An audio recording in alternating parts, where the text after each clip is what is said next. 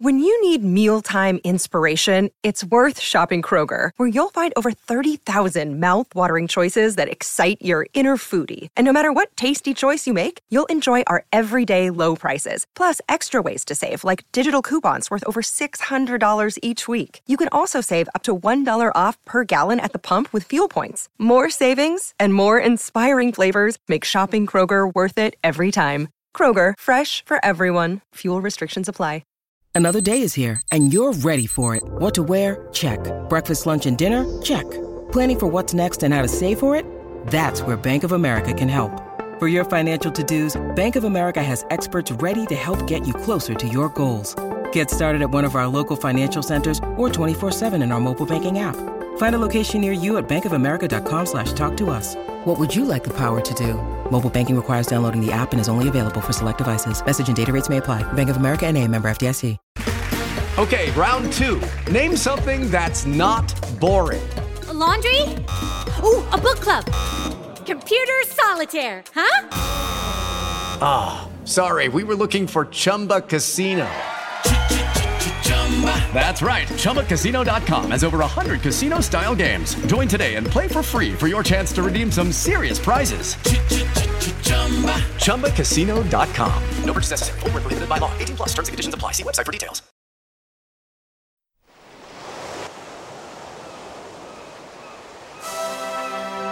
Hello and welcome to Footballistically Arsenal.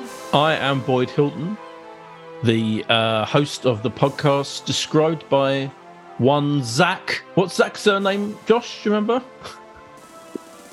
That is a great question. Let me just double. The lovely Zach, who I met last week at the unveiling of the Arsenal artwork, new Arsenal artwork. Zach says we're the best Arsenal podcast out there, even though there are 257 other Arsenal podcasts available. This is the one. And who would know better than Zach? That's what I'm saying, even though I can't remember his surname. Anyway, Josh is here, fresh from his trip to um, the uh, Tottenham Stadium, whatever the hell it's called. You emerge triumphant. We emerge triumphant. Looked like you're having a great time, according to your uh, Instagram. Wonderful. I don't wonderful do afternoon. as much Instagram content as you, but yesterday I had my daughter's second birthday party, Yes. followed by followed by a trip to White Hart Lane, and it What was a a day. day of celebration um, all round. that uh, well, it couldn't have gone any better, could it? Really, it was amazing. No. And and our guest has too often come on on the back of disappointing results or defeats over Yeah. first years. Yeah. And right I was getting to the that. point that he should come on after a tremendously exciting victory. So here he is. I said he should come on before a tremendous exciting victory as well. Um, Alan Alger is here. Hi, Alan. How are we doing, guys? Tremendously well. How are you? Absolutely top of the world. top of the world. Fresh from you are fresh from a entertaining mini Twitter spat about Arsenal's odds to win the league, in which uh, you had a very entertaining um, uh, discussion with Phil I am among others. Phil I am is, is a uh, a great Arsenal tweeter that I follow and talk to every now and then. And but the discussion, the, the bottom line was Arsenal favourites to win the league for the first time, I believe. Odds on favourites to win the league. Odds on favourites to win time. the league. Yeah. Yeah, Um, I mean, this is tantamount to Phil starting to question you on TV programs how they're yeah. To be fair, yeah, if anyone knows about betting, Yeah. it is Alan. I mean, the, the, the weirdest thing is that it is fine for people to say, "Oh, that looks a bit too short," but it's a factual thing. It's it, it's like arguing over what number bus is coming down the street. You know, if it, if that should be a different number, it, th- that is the number. That is the number that it's Yeah. churned out. It's Yeah. churned out that we have a better than fifty percent chance of winning the league. Um, if you disagree with that, and some might, and I, and I think it is a little bit too short, but you know, factually, bookmakers very rarely get these things wrong, and the the, the algorithms and calculations that go into that uh, ensure that that they should get future predictions, if not right, mathematically over time, uh, should should make profit. So um, it's a big compliment with only 18 games played, but I think we deserve that compliment, especially off the back of yesterday's game. Something I did like during your tweets that I was just reading before was highlighting.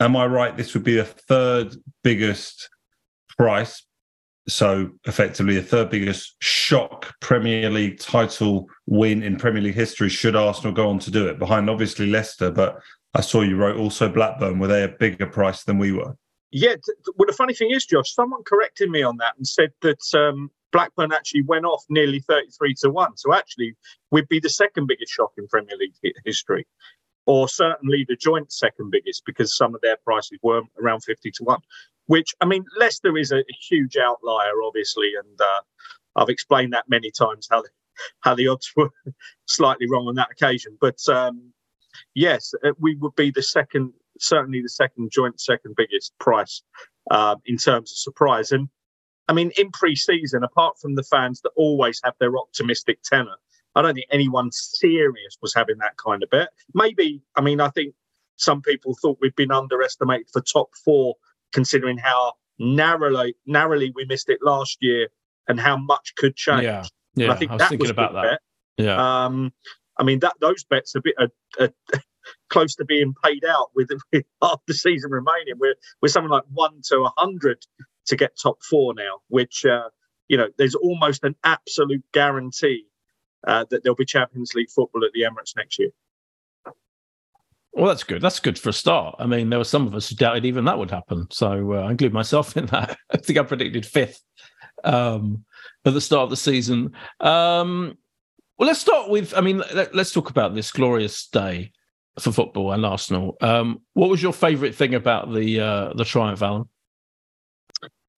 I think the the favourite thing is that if Thomas Partey's shot had gone in, I mm. I just think you know that's it forever. I, I, mean, there just would not have been a better North London derby moment, including the Invincibles of you know avoiding defeat and winning the league. There, I mean, uh, that that was unreal. That shot was absolutely unreal. Yeah, if that had just been a couple of inches to the left, wow, uh, it would have been one of the best goals of all time, let alone in the North London derby. But look, everything about the whole game was just brilliant, and um, you know, I wrote a, a, little piece for the Gooner overnight. I think one of the, the big, big things was that everyone was speculating in the lead up to the game. All Gooners were speculating that Harry Kane would somehow get a very soft penalty. The ref would overly favour the uh, the home team, and that we'd really have to be granted a hell of a lot of luck as well as play well. And um, I mean, some of that's probably borne out from last season where we started extremely well in what everyone dubbed the Champions League playoff. Uh, the first five minutes we were at them on the front foot, and a couple of bad to middling decisions, especially the penalty, sort of knocked us off our stride. But it was such a level of maturity from the players yesterday, and I think Craig Pawson refereed it entirely fairly. And what I mean by that is he didn't overly favour either side. He let it flow when it should have flowed. He he um, was sparse with the yellow cards early on, which helped the game in the end for both sides. You know, Tottenham could have easily had a player sent off if he'd been uh, a bit sort of, uh, a bit more aggressive with his yellow cards earlier on. Um, so I think he got it absolutely spot on. And then you obviously make your own luck after that. If, if it's if the game's refereed fairly and there are no bad decisions, you make your own luck after that. And we did when we performed well and we deserved to win. Yeah, Josh, you were there as well. Um, uh, watching on TV from my living room, it was kind. Of, it took about five minutes, I think, for us to just completely take over the game. It felt like, and then from like the first half was just. I mean, Jamie Redknapp on Sky said it was the best half of football he'd seen from anyone this season.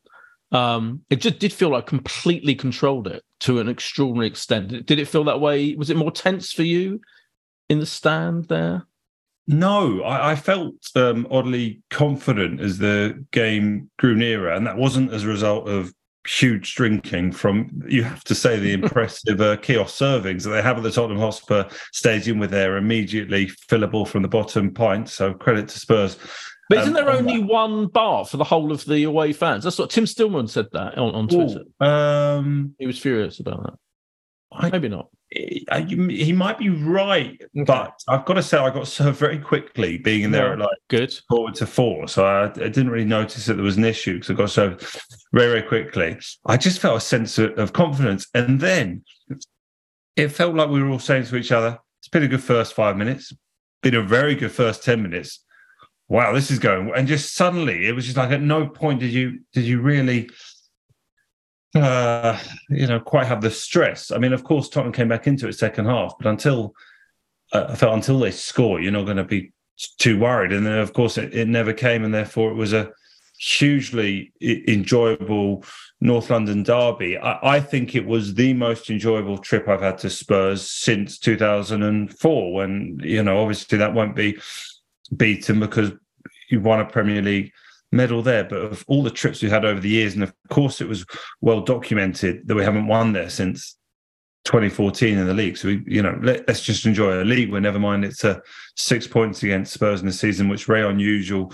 Um, not forgetting they've had six years now of finishing above us. To go there and play them off the park for 45 minutes to a point where every single Spurs friend, supporter, the fan that I know is sending you messages along the lines of, wow, like you totally deserved that. We were so well beaten. We were taught football in less than the first 45 minutes.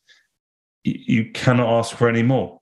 You, you just can't. And the players deserve incredible uh, credit. They were so brave. I thought a number of times where we yeah. looked like we were in difficult positions on the pitch and they refused to just kick it long they they didn't always just you know just lump it forward and hope. It was find a find one of your teammates, be brave, move for each other, and just and get up the pitch. And to a man, they all put in good performances. Not a single one, you know, was in any way below a seven in my mind, and and that is you know, it was amazing. They're all eight. I think they're all eight, at least, eight, if not if not nine or ten. Alan, I, I, I think Josh is right about the bravery, but the, the the player. I mean, man of the match, which we'll get to, was the goalkeeper. Fair enough. He did. He did. There were a couple of saves that were brilliant, particularly in the second half. Um, Odegaard had an amazing game, scored a great goal. But for me, at the the play of the match and the one who symbolised how brave and how different we are as a, as an attacking force from last season is Zinchenko. I just think he is such an incredible player. I couldn't. You, no one can work out where he's supposed to where he's playing. Like first of all, I mean certainly the opposition team. Mm-hmm. He pops up everywhere. His boldness in his in his passing is is unbelievable. And every like there are a couple of times where he got the he gave the ball away, or at least got tackled, you know, by a Spurs player. I would say twice. But apart from that, every well, like he was he's involved in every single pretty much amazing move that we had. I just think he's an incredible player. Yeah, it's it's, it's so odd to be playing playing a fullback that, as you said, had the majority of his touches, or certainly near majority of his touches in the centre circle, because he's he's that sort of wall pass in the middle and then actually starting attacks but he's also breaking up with Partey and Xhaka. Yeah. So you've actually got almost some athlete that's becoming a third option as a central defensive midfielder, but then also covering where he needs to cover. Uh, and, and, bear in mind, Tottenham played three up front yesterday, and I'm not talking any old three. You know, Son, Son, Kane, yeah. Shevsky. So to to have the confidence to do that, and as, as Josh says, bravery to make those passes in the middle. And as you say, a couple of them didn't come off. I think that happened for Partey as well but you've got to take those. Um, mm. And actually, I, I I ended up being educated on this. I think this season because I was I was moaning that that Partey's mistakes tend to happen just outside the area, and we had a lot of that with Xhaka in his early days, where he had no other option around him. And um, you know, someone said to me, "Look, take two of those or three of those a game." And yeah, I don't doubt one of them's going to be a goal every now and again.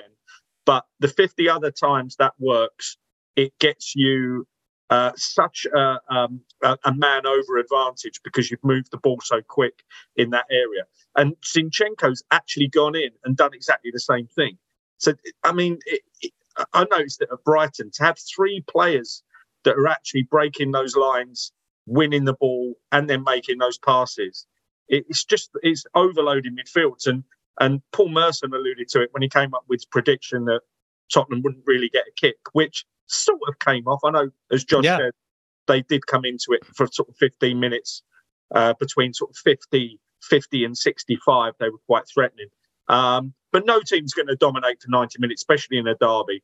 And Zinchenko was a huge part of that. He is just unbelievable, isn't he, Josh? I, I don't. He's one. I don't pay. I admit, right? I, I don't pay that that much attention to players other teams, right? I just I, I, my focus is on Arsenal to the extent that I mean, I watch. Funny, I watch most Premier League games, I would say, but I don't. I kind of like watch watch ones that Arsenal aren't involved with, almost uh, more passively, and I like kind of let them, you know.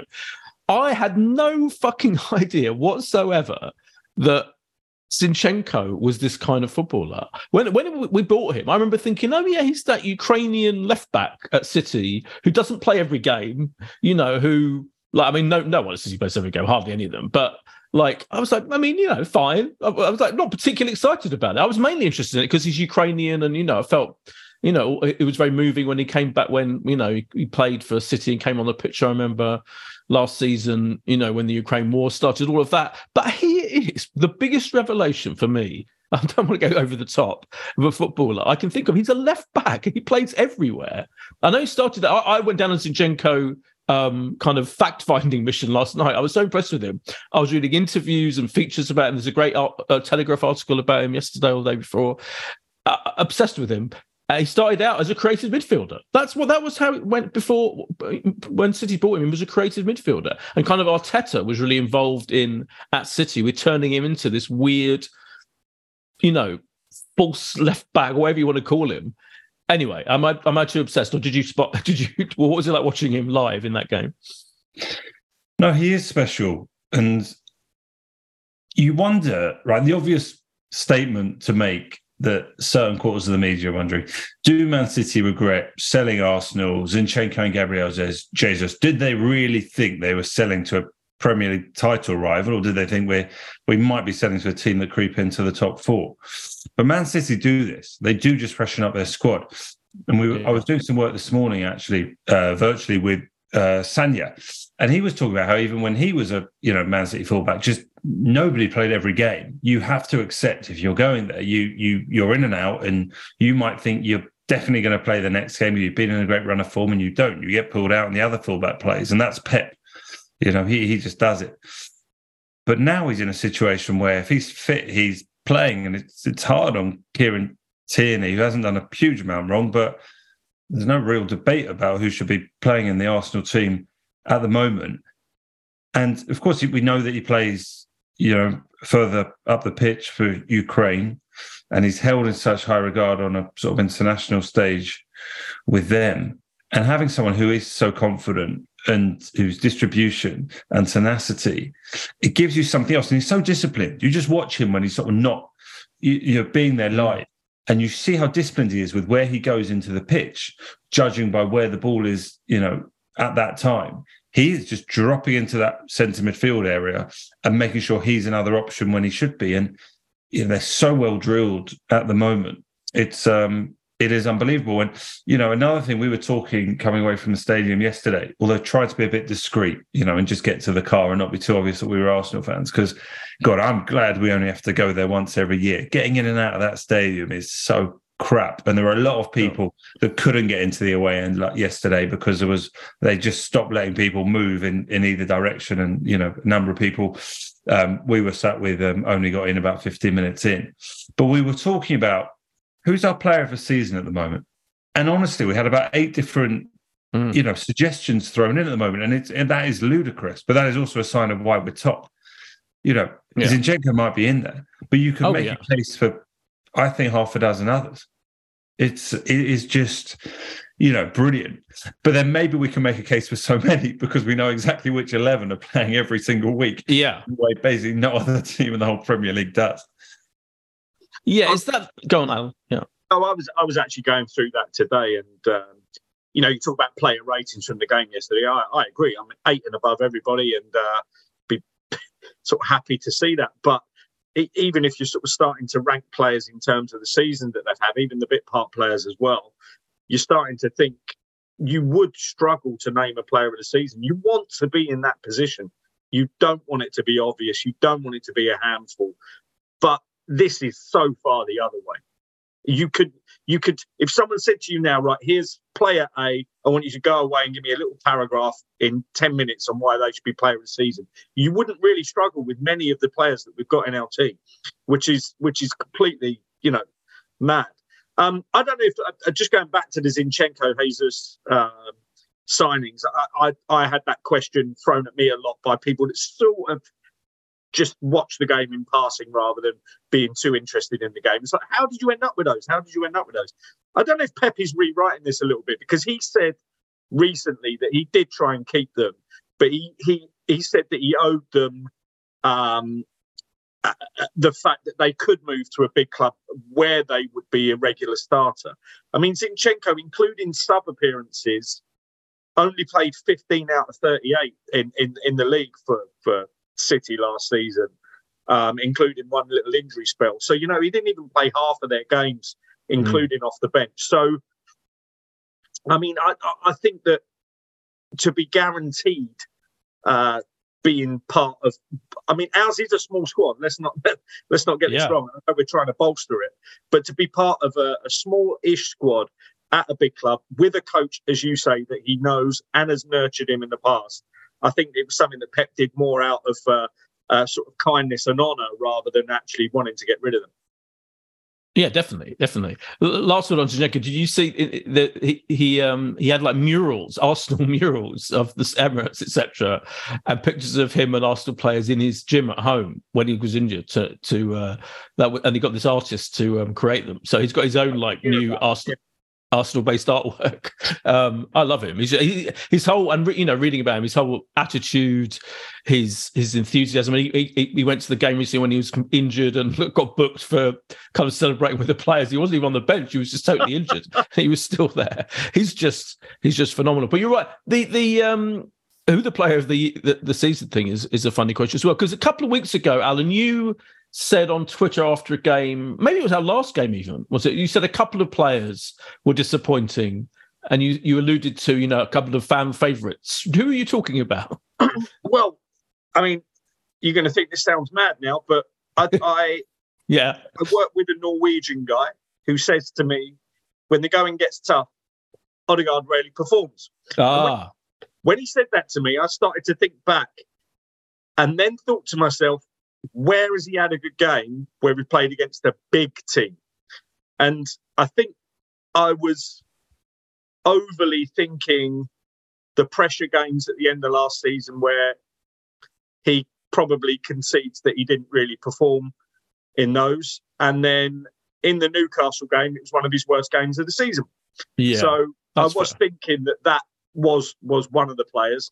Um, I said a couple. I only really meant him. okay.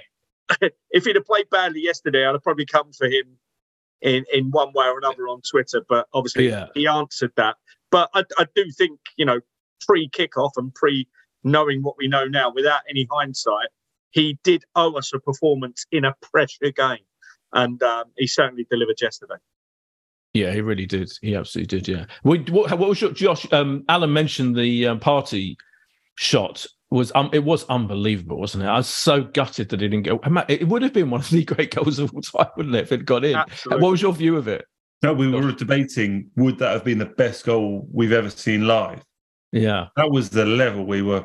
Yeah, you know, we were looking at, and I mean, wow, it was up there. At first, I couldn't quite tell if um, Lloris had got something onto it and moved on to post, but then obviously having seen it back on TV, it's just the sweetest strike, and some of the facial expressions from the Tottenham fans behind the goal that you see. Yeah, yeah, it's brilliant. Utter shock as they look at this ball. Like, what has he just done? This guy, um, it's just just outrageous. Um, you know, especially when you think. When you think, you know, like he, uh, not so long ago, he was a joke for his shooting. It was an absolute joke, well, because it? it was so wild. It was the North London derby at home, really, where you thought, "Wow, I mean, this is a hell of a strike at home." Swept it in from outside the area um, you know, crept inside the post.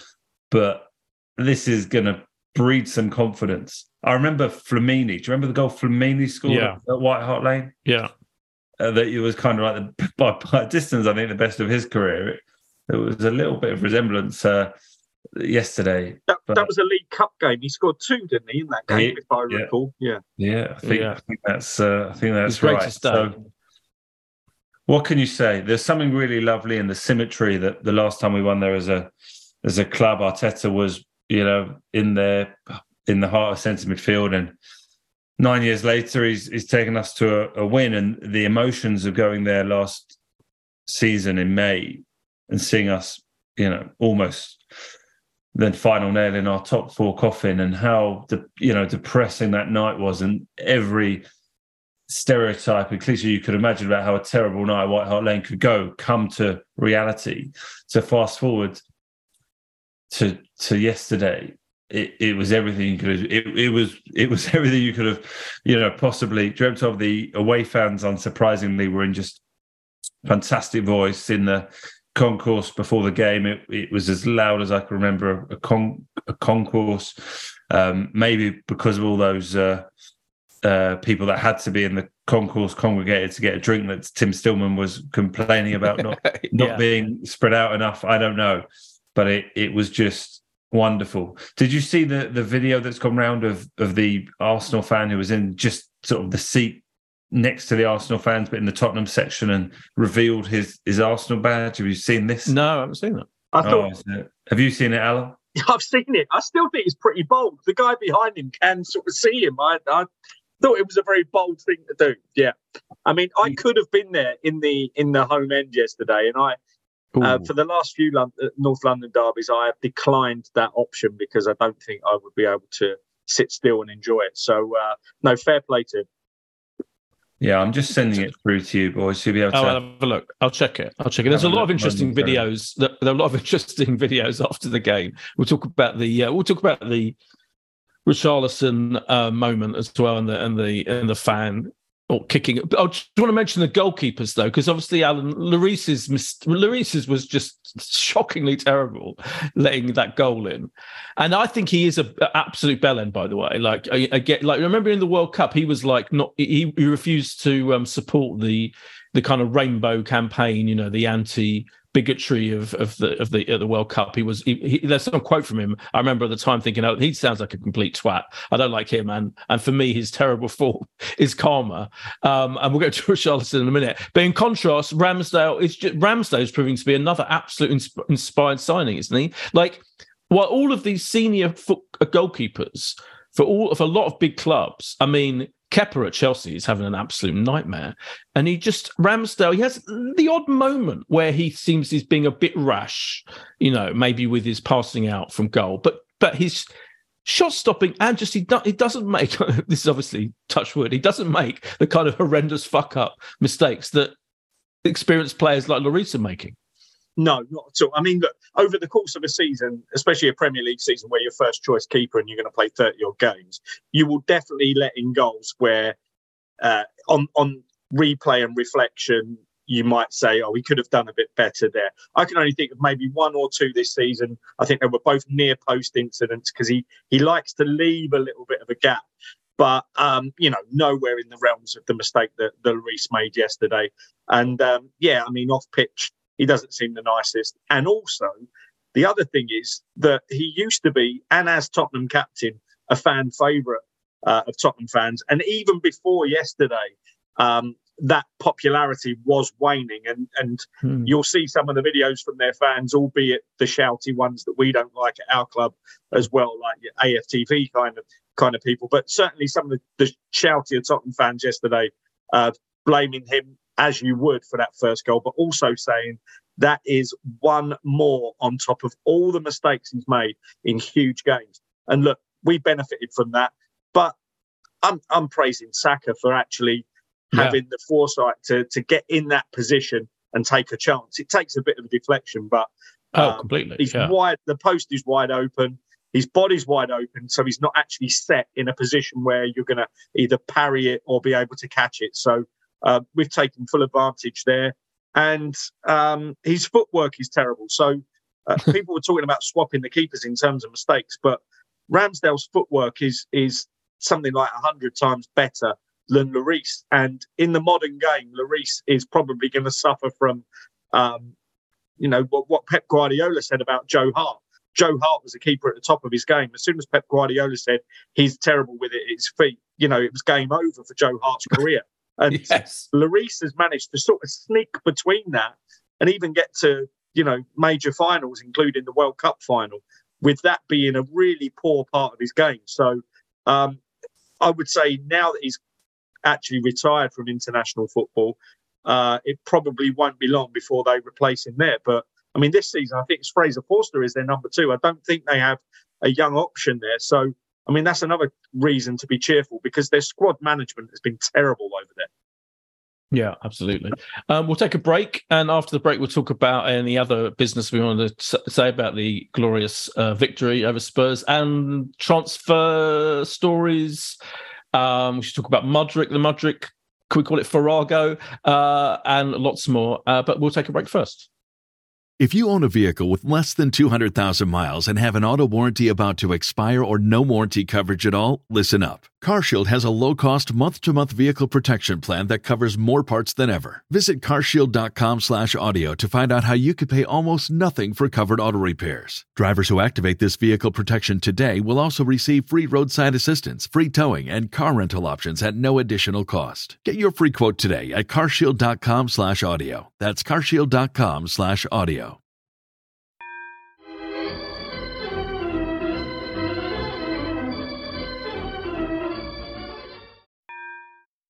And we're back from the break. Um, yes, Josh. Josh has got his well, you, you mentioned it there just before the break, didn't you? About the the slightly strange incident at the end of the game. It wasn't quite Eric Cantona at Selhurst Park back in the uh, in, in '95, but uh, it was a strange old one. I, I couldn't have been really in a, a, worse angle right at the other end of a stadium, but it, it was it was clear something had gone on from from the crowd, and um, yeah, I mean that that that's just you know uh, a, a really shocking thing to see. I mean, I, I think you're sort of Yeah. used to seeing fans, you know, go over, but then the steward didn't seem to apprehend the guy. The steward sort of No. just like pushed He him back into the crowd. It was was really uh you know Well, I don't- I don't know about a bit you. lucky. Oh, absolutely. I don't know about you, Alan, but I think I, I think Richarlison has to take a lot of uh, blame for that incident, and he seems to have got away with. Like, no one seems to be. I haven't checked up in the last couple of hours, but for me, he should. He he basically pushed Ra- uh, Ramsdale in the head, and kind of like was was trying to fight him basically, and that's where the steward was kind of like getting between them. Um, and that led, I think, directly to the idiotic Spurs fan jumping over and, and trying to and trying to attack Ramsdale. I, I'm amazed that more isn't being said about Richarlison's role, who is again another absolute fucking bellend of a human being who has, again, I don't know if you've seen a tattoo of himself on his own back. I mean, albeit with other Brazilian players, but what an absolute twat he is. Yeah, didn't shake Gabby's hand on the corner. I mean, um, maybe he shouldn't during a during play in the North London derby, but no, uh, uh, what he did at the end. I mean, yeah, as you say, if he did that during the course of play, that would go to VAR, and for hitting someone in the face on the opposing team, you're going to be sent off. Um, and as you say, he he goaded the crowd along Yeah. with the fact that he was walking towards the crowd with Ramsdale. Ramsdale did have a have a genuine reason for going back to the back to the goal. Even the steward was saying you can't go back there, and he's saying, "Well, I've got you know, I've got my stuff on the floor." Yeah, yeah. You see the steward eventually agree with him that he can go back there. But the worst steward of all, as Josh says, is that he's the guy that's standing next to and allows someone to not only climb on the first bit, but the second bit to aim the kick. Yes. And then, as Josh says, he laughs and then pushes the guy back into the crowd. I mean, uh, what kind of briefing are those stewards getting? I don't care, even if the, the steward is a Tottenham fan. I mean, most stewards are neutral and just sort of come from the local area to to to, to earn their money. So even if he support, even if he was an ardent Tottenham fan, he knows that that's not right. Um, so I mean, hopefully justice is meted out. But um, obviously, the joke is now that it's a bigger punishment to go and watch them every week. yeah, yeah. Or watch watch them in the first half. Yeah, Yeah. absolutely. He should he should only be allowed to watch first halves. I quite Um, I liked Ramsdale chatting afterwards because he sort of conceded that he Yeah, had been bantering with with the supporters, and he said a number of them sort of took it in the spirit it was intended. And I think he's a fairly uh, regular contributor to uh, away away fan or sort of the home fans uh, bantering. Certainly, I remember watching the videos back. I think after the Leeds game, he certainly took a load. Same at Brighton, so he obviously doesn't mind getting involved. Uh, but yeah, it's just got to be done in the in the right spirit. But I mean, he's. I think what, yeah, he, he, he said he gave minute. it back. Yeah, yeah. He's, he's he gave it back. Um, yeah, but yeah, it just went over. But you're right about Richarlison. Um, but there was even that weird moment with Charlison pushing poor old Tomiyasu on the on the touchline just for you know yeah. trying to uh, get over over involved in the game before he was even on on the pitch. One thing that was mentioned actually by um, my colleague who was sat uh, you know for, for work purposes very near the, the, the benches yesterday was that Richarlison was relentlessly like wanting to get on and looking at Conte like when, when am i going on here and and, and mm. maybe it was all sort of boiling over a little bit before he was even um, on the pitch and i guess the frustration of not playing and then having to sit and watch your team you know get beat like he did so yeah do you know they only, they only got two players that have played every minute this season for us in the league i looked it up ramsdale's one do you know who the other is um gabriel Saka. It is Gabriel. Gabriel. Gabriel. Yeah, Gabriel, every, every yeah. minute um, so far this season. Yeah, yeah. I have to say, I mean, I'm glad you brought up Gabriel. I mean, can't we? I mean, we could go through every player, but um, I'll go through nearly every player. But I, I myself have felt Gabriel was a bit hot-headed, hot-headed, hot-headed, and um, prone to the odd mistake. I mean, he had does a, he likes. I mean, traditionally, you know, he's been with us for years and, and, concedes quite a few penalties. I haven't seen the stats, but in my mind, I always worry if he tackles anyone or goes near to tackle anyone in the area. But this season, he has been phenomenal, hasn't he, Alan? I mean, that that setting up of that back four with Saliba and Ben White, who also was phenomenal as, uh, against Spurs that that back the three of them, Gabriel Saliba and White, with Zinchenko basically going anywhere, is just uh, it's just working so well. It's working incredibly well, and and I mean it's it's a little bit understating what White actually did because in the first 15 minutes, I think he overlapped with Saka and, and managed to put three crosses uh, yeah. of varying quality into the box. So even he is managing to get into other positions, and I know obviously we like to do that with uh, with our fullbacks and but it goes back to what Arteta said about everyone knowing where everyone else is going to be at any one time.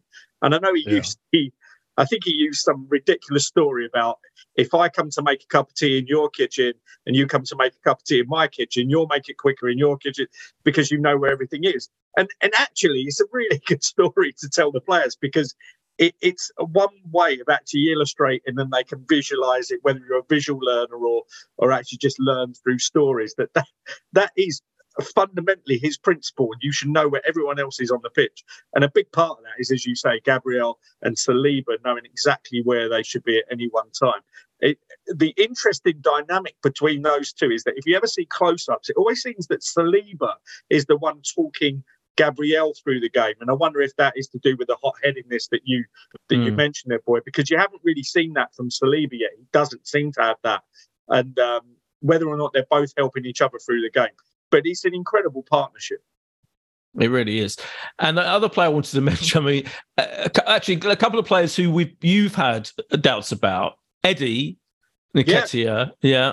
What's your feeling about how? I mean, he he's he ran around like a maniac. I mean, I, I don't know he was absolutely knackered, wasn't he? I would say for the last 10, 15 minutes, he was complete. He could barely walk at one point. I thought, um, and and it took a while to be subbed off, but he is doing really well, isn't he? But there were a couple of chances he had. One really good chance to score where he didn't quite control it yeah. first time. What's your feeling about Eddie, having been a slightly, I would say, a doubter historically? Well, I I absolutely loathe to do this because I really hate those people that that uh, tweet non-league teams whenever they uh, let them down on an acca and they couldn't even tell you where the ground was. But for betting purposes, yesterday Eddie's one that he hit straight into Lloris, where he was put through by Xhaka, um, would have earned me a significant four-figure sum. So oh. I was quite disappointed that he missed Four figures. Wow. Yes, yeah, it was would have been extremely nice. Um, what was the bet then? Just that he would. It was Xhaka to have an assist. Oh wow! um, and he obviously played Eddie in. But look, betting aside, and you really do have to do that. I only tell the story just to uh, show show that show Josh that I don't win all the time and I don't send him winning slips all the time. Um, I've got a really weird thing with Eddie, and I'm glad you mentioned him. And I actually thought that you were going to mention him when you led into the Zinchenko man of the match mm. thing, because I would oh, say okay. I would say that some of the things you said about Zinchenko actually apply to Eddie. The work rate, the fact that he was all over the place, he was making tackles down by the corner flag, our defensive corner flag, uh, a couple of times, and winning the ball down there. Um, a few people have said to me, "Look, uh, well, this has proved you completely wrong because you said on the Arsenal podcast uh, I think one of my appearances this season, early on in the season when we knew he was our second striker, that he was um, that he was a League One type type player, that he was of League One quality. And the ridiculous thing is, is that he's proved he's neither proved that wrong or right, but actually the two games where he hasn't scored, Newcastle and Tottenham, has proved that he is an absolute asset in a Premier League team because they're his best two games perversely, yeah. because they're the two games in which I thought he played the best but didn't actually score. And then the four other games around that, he obviously scored, but I don't think he had such a good game. And then his finishing yesterday brings another dynamic to it. So I don't think that, that that's solved. And I don't know, I don't know why anyone wants to prove points against fellow Arsenal fans this season, considering we're eight points clear at the top. But um, I thought Eddie was was phenomenal yesterday, and the, the, the for work rate and some of the technique. You know, sometimes he has the ball blasted into him with two or three defenders all over him. He's winning fouls. He's managing to draw free kicks. He's managing to sometimes control the ball, play that wall pass with the midfield, and then make a run. Um, and it just that finishing, and that was my only doubt. And um, I, I, think it will remain a doubt, but the, the contribution to the team in the absence of Jesus has been incredible. Yeah, I'd agree with the bulk of that. There's no doubt that he has exceeded the expectation of the vast majority of the fan base. He's clearly bulked up. He has had a bigger influence than we could have imagined. Yet there's a but, and the but is exactly what Alan said. And I noticed it watching from the angle of I was right behind that ball that Xhaka played into Eddie, and you saw the heavy touch and you saw him obviously by the time he really had an opportunity to take his shot was very limited options and, and Lloris did well to come out and and block it. And and Xhaka does throw his hands slightly in the air. If you watch it back yeah yeah I saw that you, yeah. you notice it. I was yeah. looking out for it on when I was watching came home eventually and watched it on Match of the Day. He, he does. Not as bad as my reaction Josh no, I can well imagine. I can well imagine. But you've been you've been doing supremely well uh, uh, on that from uh, everything I've ascertained so far this season. So, look, does a a, a top class strikers at the level above him get a couple of goals yesterday? Yes, I, I think they do. I think if he takes that first touch, he can do so much. He can put it where he wants. Um, he obviously had the one in the first half where Odegaard had you know, chipped it back into the area, and you know, it's a, it's a good opportunity. Um, but right now, like Alan said, let's let's not find problems uh, because overall we should be delighted what he's done, and we're probably going to have to uh, go go with him for longer than was first anticipated because Jesus is probably not back for you know this February the fourth date of Everton away that was sort of put in there um, early on. Uh, the inevitability seems it's going to be it's going to be longer, but hey, we're, we're finding goals from Odegaard and Saka, um, you know, you know, and Martinelli and and Partey and Granit Xhaka. You know, the the defense we've we've found ways to to score goals. Um, and most importantly, we're not we're not conceding very many. We're, you know, we've only conceded 14, which is incredibly impressive. Even if you somehow can't quite believe you're looking at a league table which says Newcastle have only conceded 11. Yeah, that's ridiculous. The, the the, final play I wanted to mention, uh, in in is partly in the um what referring previous things you said before is Saka, who is he even played, didn't he? Because in the Oxford um, Cup game, and I was thinking when that team was in, I was thinking, oh my god, you know, Alan's piece that you wrote a while ago about how overplayed he is. But he's still doing it, isn't he? Week in, week out. Saka is still looks fresh as a daisy. There's no dip, as far as I can tell, in you know, in his motor. Um, he's just he's just somehow dealing with the fact, and he obviously played in the World Cup, quite quite a few games in the World Cup. He's just an extraordinary, um, brilliant performer, isn't he? Still, Alan. I just don't, I just don't know how he does it. I, uh, that, I mean, bear in mind that article was written more as a protection piece for him having to go at Arteta rather than saying I want him out of the team. I, I don't. I mean, if he can play every week, please, please let him play every single minute of every game. But yeah, the bizarre thing is, this isn't like, um, and you mentioned Gabriel's played every minute this season. Um, this isn't like a, a centre back doing that, where you're sort of mostly in control of the physical uh, battles that you're going to have on on the pitch. This is a winger that gets battered every single 10 minutes period of each game. He will he will draw at least one foul every 10 minute period he's on the pitch. And as you saw with a couple of them yesterday, they're nasty ones. They're sort of high kicks. They're they're often late late challenges that where someone's left the boot in. And he gets up, dusts himself down, and gets on with it. And his intelligence and maturity yesterday was beyond anything I've ever seen from a player of his age in such a game like that. And although uh, although you'd be saying, I mean, I, he deserved to be on the score sheet for what he actually created in terms of the own goal with Lloris, but uh, he, his game was so much more than that yesterday. Yeah, it was. He was fantastic. Yeah. Um, a couple of we should talk about a couple of things that have happened off the pitch. Um, uh, as, as thrilled as we are by everything that's happening, but the uh, Mykhailo Mudryk situation. Um, I was I I I, I, do admit that I am one of those fans who um, gets overly, shall we say, emotional when at my team when Arsenal kind of have been tra- clearly been wanting to buy someone, and this transfer saga goes on for weeks and weeks and weeks, and then suddenly you fail to pull it off in the end, even though it feels like Chelsea have paid ridiculously high amount of money over the odds, etc. I don't know. I feel I am a bit gutted about that. Obviously, thank fuck, you know. More importantly, we beat Spurs, but now I, you know, part of me does feel have we really got you know reserve plan to buy because we really do need to strengthen our squad, don't we? I mean, that first team is brilliant, but as I always say, the step down for in quality for any other player almost in the squad is huge. So, what's your feeling about the old Mudryk um, saga, Alan? Well, look, um, I think that we have a squad, and I forget who said this the other day, but I totally agree with it.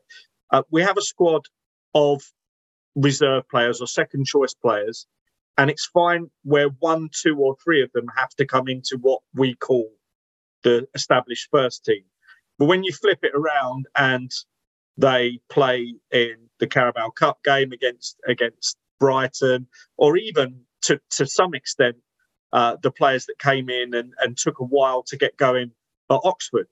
Um, it, the, the sum of the parts of that sort of reserve team or the second choice team isn't great.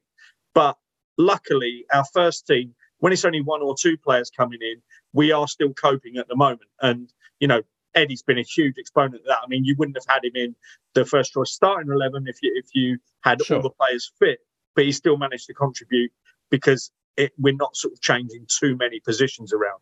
Um, I hate transfers. I whole, hate the whole saga thing. I wish we go back to the days of, oh, we've signed a player today, great. And um, I tried to make a point the other day, and I'm not sure I made it that partic- particularly well. But um, you know, David Ornstein's been on this pod. I'm sure he's a great guy. He's obviously phenomenal at his job. Why is someone at the club leaking to him? Why? Yeah, I mean, well, I, I, where's the upside in doing that? Why is he getting information firsthand from, and it has to be from someone at the club or, or some one of the club's trusted partners? Uh, he's obviously great at his job, but why on earth are we uh, not doing our business on the quiet or as quiet as can be in this day and age? You're like Harry. You're like Prince Harry complaining about the royal family leaking information to the uh, to the to the journalists. I mean, I know what you mean, but I, I think to be fair, but we certainly have. I mean, it, it, it hurts us. I think they think that, like today, right? It's no, it's no coincidence, is it, Josh, that today stories came out saying, you know, saying about players we're going to be interested in buying. You know, I think it's no, Declan Rice, right? All of a sudden, there's a few stories of, of, of journalists you'd respect, not just normal kind of speculative um, uh, hacks, but proper expected speculative saying we're after Declan Rice. You know, if in the summer, not right now, but in the summer, which I totally believe, by the way. But That's it feels like the plant. So That's go on. Dream transfer day. Oh yeah, I love it. I love it. It'd be brilliant. I've watched him Abs- for years Yeah. job, and I Phenomenal. join us. phenomenal. But my point is, I think there's no coincidence that's coming today, are because they they want to counter fan disappointment about the Mudryk situation. But I Josh. used to think that. It- Sorry, Josh, cut across there. I used to think that. I used to think it was just obviously um, speculation for the fans to lap up to look as if we were spending money. But look, you know, the club turned that perception around with an incredible transfer window of players that weren't at the top of people's list, but suddenly have become key first team individuals. You know, anyone prior to this transfer window opening, as an Arsenal fan, was saying, we do our business right, we scout our players right, and we've got a plan for the players that are coming in. So I don't think the club need to do that anymore. They don't need smoke screens. They don't need good PR story saying, "Well, look, we tried for that player, but we just didn't have enough." I know with Mudryk, we we we did, and I really hope the Declan Rice story is true rather than uh, a smokescreen to get us through to the summer to say, you know, th- there's promise of big players coming.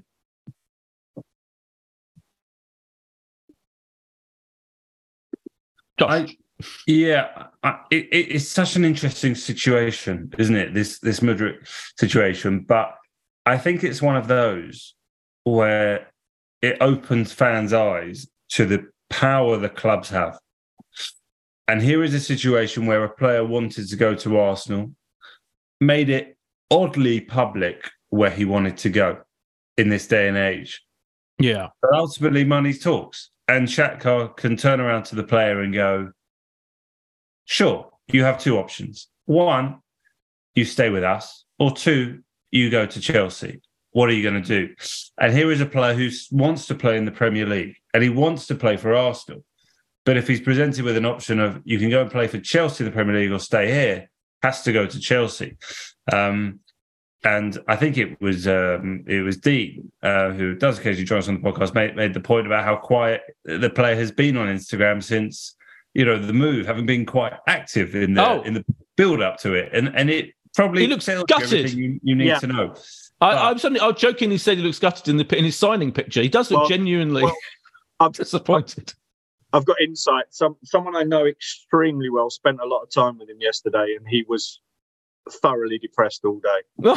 Was was what I got. So so, so I genuinely, Well, I di- go on, But Josh. Here yeah. is the reality of the modern day transfer, and Yeah. you know he's signed a contract for eight and a half years. Eight and a half years. I mean, that's Untold just, wealth in a very American style. That's just- approach. That's to avoid financial fair play, isn't it? Which I, which by the way, is a ridiculous loophole in that in that rule. I don't know where the how the fuck where the fuck Chelsea are getting its money from either. And I read today the other thing that came out today seems to be the story that the Shakhtar owner promised to give Ukraine tens of millions of euros as Yeah. part of this 25 deal. million euros. It's already done. and there's right. a friendly, Yeah, and there's, I mean apparently a friendly game. that is all Yeah. very weird. I Well, mean, welcome yeah. to you know 2023 and how how business gets done. Um, I, I know we need to wrap up. I think the conclusion here is everyone knows Arsenal want to strengthen their squad. They have given the game away a little bit about how much money there may be. Um, quite a lot. Yeah, given the game away, quite a lot. not- yeah. you know they're not going to be bullied into you know spending it or going way way beyond uh, where they wanted to go but you you have to hope and think that there are you know there is work being done. And we all saw in the documentary last year that these things you know in or out of the club can go right until the end and Yeah. you know it's poker and and hopefully uh you know it, it falls on the on the right way because yeah there's there's nothing new being said by the reality that we need a new player um if not two into this squad to push for a title which is it's not quite once in a generation but it Wow. it's been a hell of a long time you know Yeah. you you you know i was as, as you mentioned there just boys died. i was with uh, William Gallas, who was who was here for work yesterday, and we we had time for a drink last night after the game. And you know, we concluded this is the Arsenal's best chance is that team of 2008, which, you know, don't oh, yeah. forget, had also only lost one game, you know, going into later than January into the season and only fell four points um, short. But the, the consistency being shown by by the team this season, it gives you every hope that they can go and do it. And wow, I mean the the the Kroenkes have, have backed back this manager, and hopefully they can just back him with one or two more signings and get us over the line. Um, yeah. I know we've, we've been linked with Sunday's Sunday's yes. match. I don't know if you want to say something I just before you do the final prediction, I know you've got to go. Sorry, but um, we, we're being linked with Raphinha. Seems to be, seems to be, which is that another, which is like a rerun of a previous transfer um, saga that went on quite a long time. I seem to remember before he joined Barcelona. The idea that he would, Barcelona would get rid of him this quickly, see, the whole thing seems to be insane. But who knows? Anyway, we have Manchester United um, which Paul Merson was saying on Sunday or on, on Sky yesterday. Said, like, this is the moment of the season. I love Merson, by the way. I thought he was such a brilliantly entertaining pundit. Um, I think his punditry has got exponentially more amusing and entertaining and brilliant um, the more Sky have used him. He was great um, uh, yesterday with Jamie Redknapp, but he was like, if we beat Manchester United on Sunday, that's it. We're going to win the league. Uh, I'm not sure if it's that simple, but what do you think, Josh? That's very Merse. I mean, yeah. he, he doesn't sit on the fence. I, no. I love him and feel really lucky to have done so many events and uh, work related things with him. He's the, the greatest company and has a huge thirst for football. I think it's fairly public. He's not an Arsenal supporter, but I, I think in what is this race between the Manchester clubs and Arsenal, there's no question who he'd like to see win the league. So uh, hopefully, um, hopefully we can we can bring it home what do I think about this game? The first thing I think is I have never had so many messages as I have over the last 48 hours about people wanting tickets. And do I know anyone who's got spare tickets? And the demand for Arsenal at the moment is is as big as I can, certainly is as big as it's ever been in the Emirates Stadium. I think we should be confident, right? Like we we put up a good fight at Old Trafford earlier in the season and we're unlucky to lose. We have done nothing in the last four months since that should make you feel, you know, that that we you shouldn't feel that we're rightfully favourites. United got an unbelievable victory, but it was fortuitous to say the least. For unbelievable obvious, goal, yeah, unbelievable reasons. offside like, goal. We yeah. we can we can beat this Manchester United side, and that might make people feel, hang on, we're you know, um, you know, if we're on fifty points at the halfway stage, I mean, it's it's an unreal uh, situation to be in. I don't think a draw is a disaster. You know, it, we just need to um, certainly avoid defeat because defeat and suddenly the momentum United are on and the run there on you, you you just worry about how far they can continue what they're doing under under their manager. But I think Arsenal win two 0 Boyd. Excellent, Alan. I think having a, a, break from midweek is going to be massively in our advantage. They've got to play uh, Palace. Yeah, it's weird we're not playing midweek, isn't it? I don't yeah. understand why. Yeah. And, uh, mm. No, I, I, thought we'd have had one of our rearranged yeah. games in midweek, and um, we've managed to escape that. Uh, I actually think, I mean, obviously, that's going to play into our favour this week. Um, you know, the players did battle hard yesterday, and to, for them to have a seven uh, six day rest in between playing again on on the following Sunday is huge considering Manchester United will come down here back and then back down to London. Um, if they do beat Palace, that's ten straight wins, and if they manage to avoid conceding, they're they're something like 0.3 goals per game conceded in that period. So look, they're doing something right, and some people thought that the City game was where the wall, the wheels were going to fall off because that was a difficult game. They didn't. They were fortunate. I totally agree with Josh. I'd take a draw now, even though we're at home and we should be going for the win. Uh, I think we will edge this 3 2. Ah, nice. Uh, yeah, I think we'll win as well. I'm quite confident, weirdly confident about this one. Yeah, I think, I don't know. I just think, I think we, will have the measure of them. Um, I'm going to get a tight 1 0. I'll go for a tight 1 0. Um, it's been magnificent to have you back, Alan. Uh, thank you, as ever. Fantastic insights. Josh, hero, of course. Um, Uh, and thank you very much as well. And we'll be back this time next week. See you then. Bye. If you want to advertise on or sponsor this show, check us out at playbackmedia.co.uk. Sports Social Podcast Network. It's time for today's Lucky Land horoscope with Victoria Cash. Life's gotten mundane, so shake up the daily routine and be adventurous with a trip to Lucky Land. You know what they say. Your chance to win starts with a spin. So go to LuckyLandSlots.com to play over 100 social casino-style games for free for your chance to redeem some serious prizes. Get lucky today at LuckyLandSlots.com. Available to players in the U.S., excluding Washington and Michigan. No purchase necessary. VGW Group. Void where prohibited by law. 18 plus. Terms and conditions apply.